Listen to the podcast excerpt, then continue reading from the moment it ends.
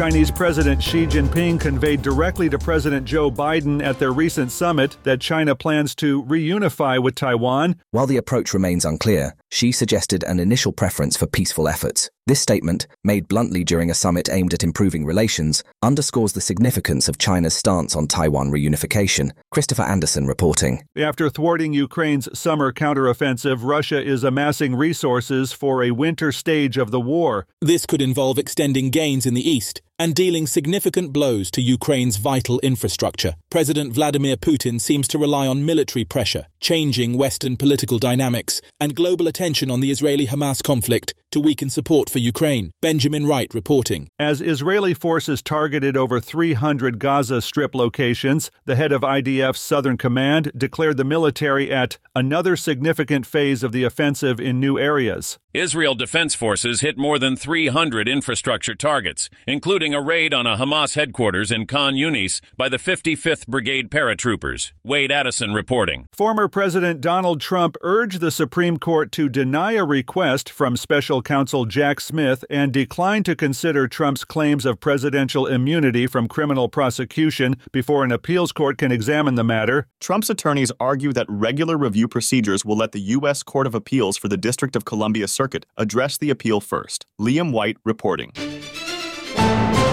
This is the latest news headlines.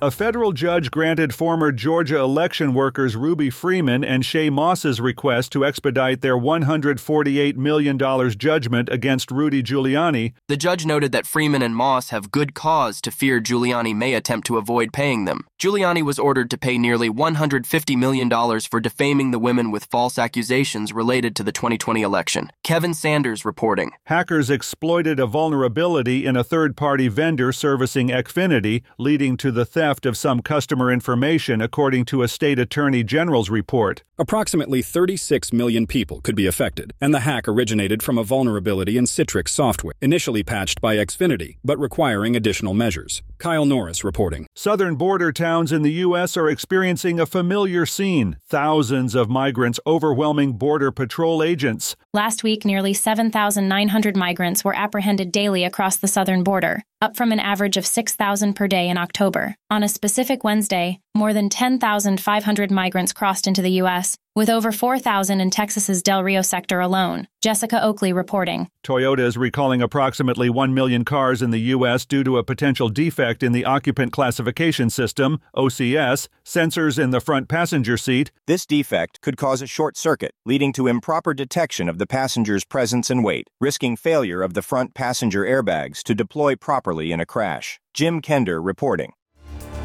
And that's the latest news headlines with Allen Edwards.